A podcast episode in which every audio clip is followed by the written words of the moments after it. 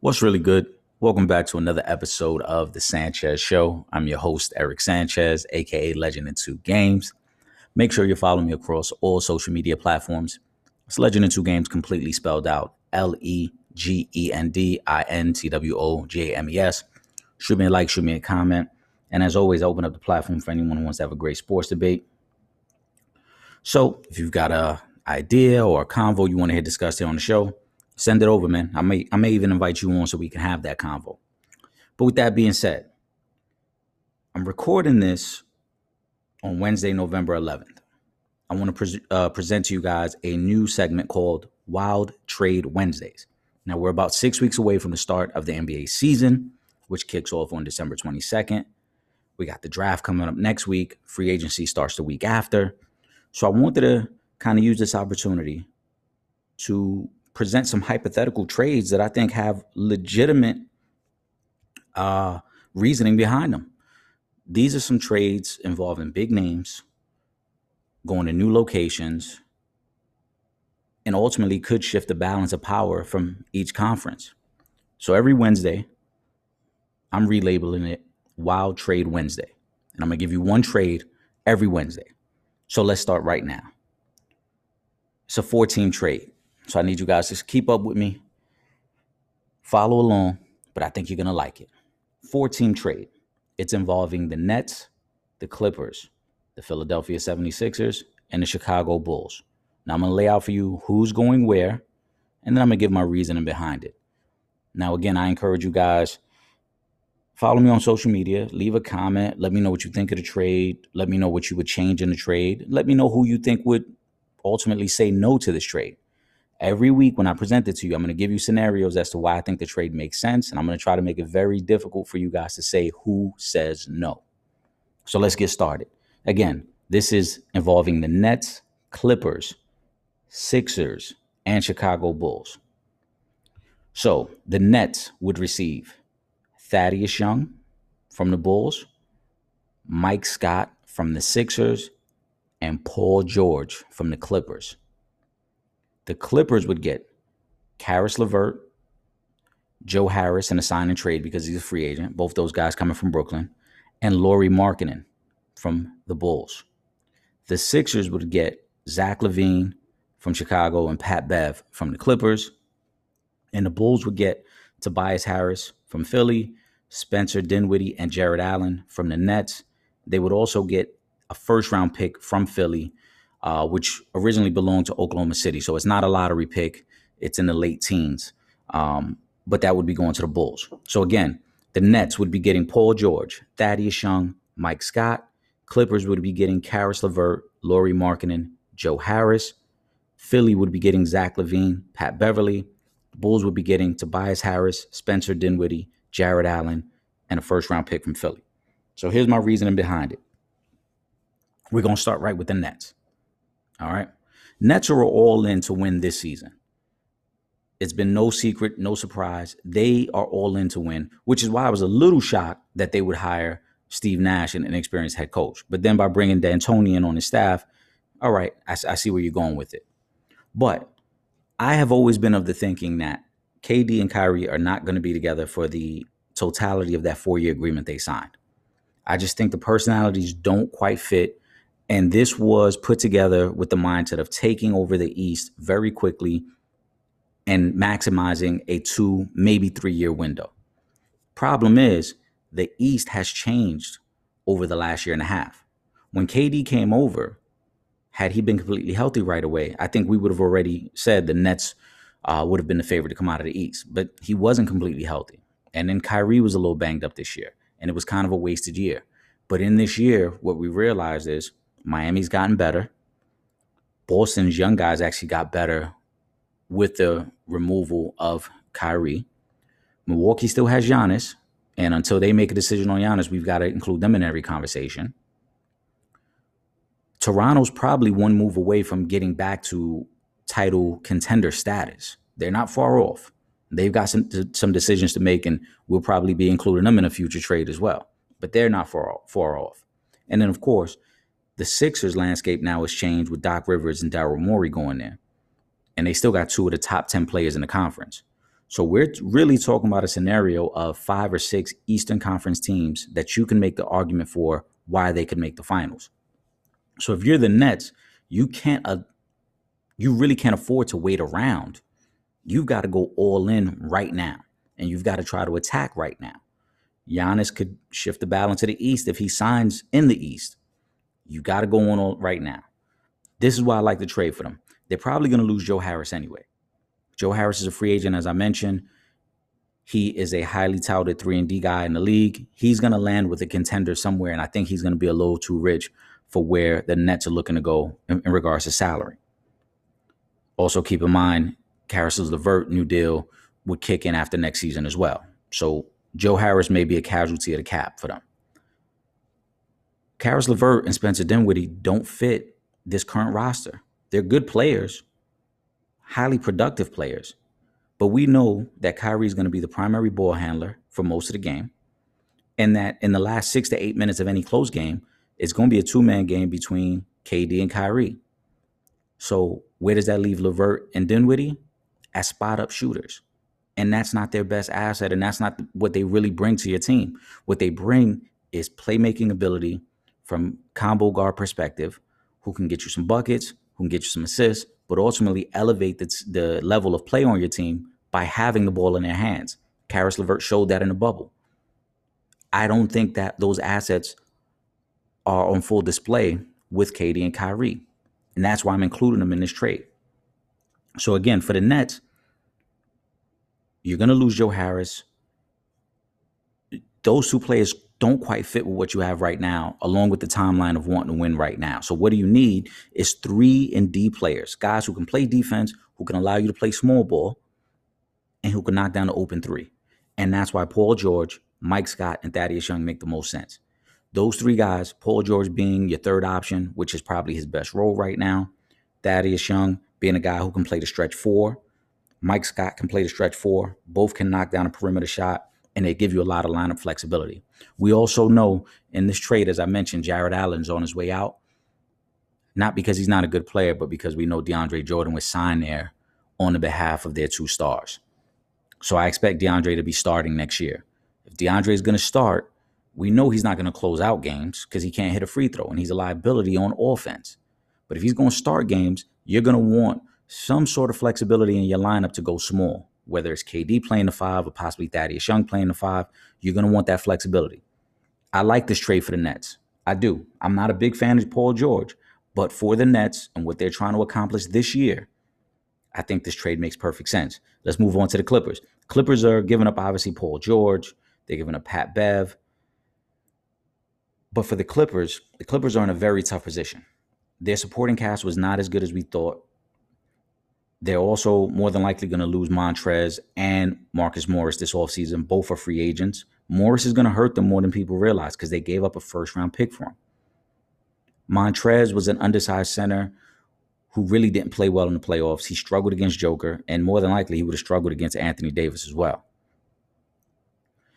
And then also, they have minimal assets to build up this team moving forward. We've already heard Kawhi say we need playmakers at the guard position. Clippers are also in a tough spot because they gave up a lot of draft picks for Paul George. So as I said, they don't have the assets moving forward. And Paul George and Kawhi Leonard both have the opt out after the season. So if you're the Clippers, you're in win now mode, but you've also got to be a little concerned with what do we do after the season? Whether they win or lose, they are still going to have to address some major holes in their roster. Now, I don't think they're good enough to beat the Lakers. I like the pairing of, of Kawhi and Paul George if Paul George played better in the playoffs. He ain't played well in the playoffs in about eight years now. They have some holes in their roster they need to fix. They need to figure out the direction of this team, not only for this season, but moving forward. The reason I like this trade for them is it gets them the playmaking guard they need in Caris LeVert. It gets them a true stretch four or stretch five, depending on where you want to play Lauri, um, with Markkanen, who's a massive upgrade over Montrezl Harrell. Is he as good as Montrez defensively? No, but he's a much bigger body than Montrez as well. For as, as good as we talk about Montrez being defensively, the Joker ate him up. So it can't be much worse if you bring in Lauri Markkanen, who at least gives you offensive production and forces a defense to respect him on the pick and rolls and the pick and pops. And then Joe Harris, sign and trade. Joe Harris becomes the perfect three and D guy. He's not a good as good a defender as Paul George, but I thought in the bubble he showed consistency offensively. He fits their spacing a little better. And like I said, now you have Caris, who can be your primary ball handler. You have Joe Harris, who's a knockdown shooter and a solid defensive player, and Lauri Markkanen, who can give you points inside and outside. You lose a little bit defensively, of course, by losing Paul George and Pat Bev, but I think the gains offensively far outweigh the losses. And also keep in mind, as I mentioned, the two stars have the opportunity to opt out after this season anyway. So if you're the Clippers, you need to figure out a way to be competitive while also maintaining assets moving forward. Worst case scenario for the Clippers this year is they don't win the championship and Kawhi and Paul George opt out. With this trade, if Kawhi were to still opt out after the season, you would still have some young building blocks in Caris LeVert and Lauri Markkanen. I like this trade for the Clippers a lot. Let's get into Philly. Now, for Philly, we've heard all the talk. Are they going to trade one of their two stars? What do they do with Ben moving forward? They flirted with the idea of playing him at the four to start the bubble. They get a new head coach in Doc, obviously. They've got got a new uh, president with with Daryl Morey. I think they won't move on from their two stars. I think Daryl Morey, Morey is too smart, and he realizes that these are generational talents that are not easy to come by. You're not just going to find someone as good as Ben Simmons, you know, unless you make some sort of blockbuster deal. But more importantly, I don't think you want to trade Ben Simmons until you at least try to make it work with Embiid. And then what you want to do is try to either trade Tobias Harris or Al Horford. And in this deal, I was able to get rid of Tobias Harris. Now, Tobias Harris's contract got four years left on it highly overpaid, making over 35 million a year. Good, solid player, but not for the money they're giving him. The Sixers right now is currently constructed or quote in a very tough spot financially. And if they don't make a move this offseason, they may be forced to trade Embiid to Simmons next offseason because I don't think Harris's value gets any stronger after this season. So if you get an opportunity, specifically in the trade I've just constructed, I think you make it so that you can move on from Tobias and then figure things out with your two stars. In this trade, as I mentioned, Philly would get Zach LaVine and Patrick Beverley. Now, Pat Bev is easy to understand why he goes there. He's got ties with Doc Rivers. He gives him a, a, guy who can another perimeter defender to go with Ben Simmons, to go with Josh Richardson, Josh Richardson, but a guy who can play at point guard while allowing Ben to play at the four. Zach to me is really interesting here, though. Zach has one year left on his deal. Zach has already complained about wanting out of Chicago. He wants to be in a better situation. He wants to play on a team that can compete. I think Zach is an upgrade for Philly over Tobias Harris. Now, Tobias is a solid player, but just looking at the numbers from last year, Tobias as the third option was averaging 19, 7, and 3. Zach LaVine, who's three years younger, was averaging 25, 4, and 4. Yes, Zach was in a worse situation in Chicago. Yes, Zach damn near had the green light whenever he wanted. But Zach is more athletic, and I think Zach fits Philly better as a combo creator on the perimeter. Now you can get really crafty with your lineups if you're Doc Rivers. You could actually tote out a lineup of Embiid at the five, Simmons at the four, Josh Richardson at the three, Zach at the two, Pat Bev at the one. I think you can tote out that type of lineup. I think you could find a way where this team would actually upgrade by adding Zach LaVine and subtracting Tobias. And that's not even considering the money. We know the money just makes more sense because, as I mentioned, Tobias still has the four years left on his deal, whereas Zach only has the one year left on his. In making this move, though, like I said, you add the playmaker, you get rid of Tobias's contract. Pat Bev's relationship with Doc Rivers makes sense. I do have Philly not only getting rid of Tobias Harris, but also losing that first round pick. And that get that's gets us over to the Bulls. The Bulls in this situation are giving up the younger talent. They're giving up Zach. They're giving up Lauri Markkanen.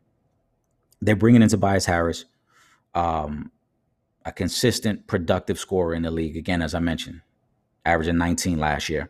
They bring in Spencer Dinwiddie, they bring in Jarrett Allen, and then of course they get that first round pick from Philly. Now I really like this move for the Bulls because there's been some turmoil there. Lauri Markkanen has expressed frustration and said he wanted out. Zach LaVine has said he wanted out. I don't know if that's purely their frustration with the organization as a whole, or was it the previous coach? I do know Billy Donovan's coming in now, but I like this move for the Bulls because we know that if they can make this trade, they still have two fundamental fundamental building blocks. They've got Coby White, they've got Wendell Carter. So with those two guys, that was the direction of their future and their organization anyway. You bring in Tobias, a proven veteran. You bring in Spencer Dinwiddie, who I think would play perfectly next to Coby White. You bring in Jarrett Allen, who's a defensive force on the inside. Oh, by the way, you add that first round pick. Let's not forget, they already have the number four overall pick.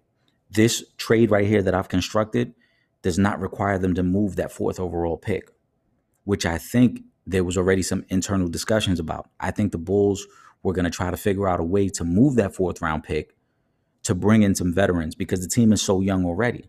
I highly doubt after spending high lottery picks on Lauri Markkanen and on Coby White and Wendell Carter that you would do it again this year. There's only but so many young players you want to have on the team before you start to try to ascend and actually compete for a playoff spot. This trade right here gives them the best of both worlds. You could still hold on to your number four pick. You could bring in a proven veteran scorer like Tobias. You could bring in a proven veteran ball handler like Spencer Dinwiddie, who's still young. You could bring in a perimeter, a, a, a rim protector and, and rim defender in Jarrett Allen. Add another first round pick. On the surface, I think all of these teams, an argument can be made as to why they would be the winner of this trade. For the Nets and the Clippers, it makes perfect sense. Short term, Philly makes perfect sense short term and long term because you get rid of Tobias's contract. For the Bulls, it makes perfect sense short term and long term. I think the team as constructed would be better now, would be better with this trade than they are right now. But more importantly, I ask a question to you, the listener. Who would say no? Who would say no to this trade? Again, the Nets would receive Paul George, Thaddeus Young, Mike Scott. The Clippers would receive Caris LeVert, Lauri Markkanen, and Joe Harris as part of a sign and trade. Philly would get Zach LaVine and Pat Beverley. The Bulls would receive Tobias Harris, Spencer Dinwiddie, Jared, Jarrett Allen, and a first round pick from Philly. I ask you again, who would say no to this deal? Three of these teams are playoff caliber teams with title aspirations. One of these teams is trying to get into the playoff mix. You guys tell me which player doesn't make sense, which scenario in this doesn't fit the timeline of that organization. With that being said, this is Wild Trade Wednesday, brought to you by The Sanchez Show. And I'm your host, Legend in Two Games. Make sure you follow me across all social media platforms. Again, Legend in Two Games, completely spelled out L E G E N D I N T W O G A M E S. Shoot me a like, shoot me a comment. We out of here.